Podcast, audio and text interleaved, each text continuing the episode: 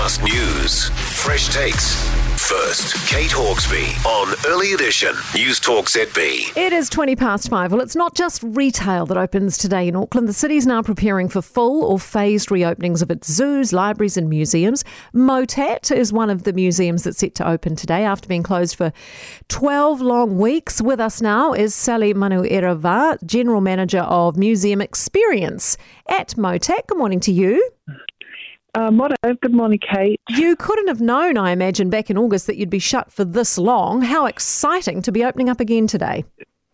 It is exciting. I was I was on site yesterday with the team getting everything ready, and it's palpable. Yeah, we're we're very much looking forward to having our visitors back. Are you fully open or just parts? And how will you manage things like the social distancing? Yes, we've got parts of the museum open. Of course, Motat, as you probably know, has got lots of open outdoor space, which is really helpful. With indoor spaces, we've really kept open those larger spaces, and so we can keep the distancing. Um, and we've got a suggested route around the museum for our visitors, so that we keep, you know, keep you super safe. Um, we do have a 50% discount actually because we do have, you know, some areas closed. Right. How many people would you normally see through the doors a week, and how many are you expecting over the next couple of weeks?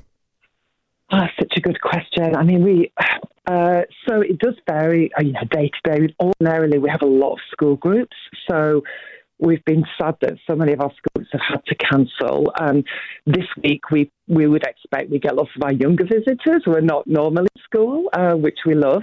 Um, we after each previous lockdown, we've had a really good response. Uh, so we're hopeful that we'll get that same response um, this time as well. We'll see. We'll we just have to see, right? You guys are lucky, I guess, too. A lot of it being an outdoor experience. Yes, it does. It does make it easier. I'm, you know, really mindful that the other museums and galleries and other venues in the city is it is a little bit harder, and um, we do understand that. Um, we want to make the most of our outdoor space, of course.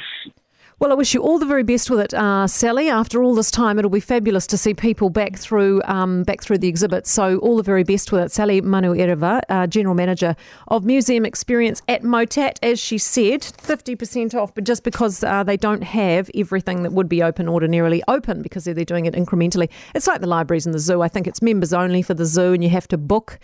Uh, libraries, I think it's a click and collect thing. So, you know, it's sort of, it's open, but not open, open. How about the Muppets queuing up at Sylvia Park in Auckland overnight? What? Camping outside a mall? I mean, yeah, we're keen for the shops to open, but mm, not that keen.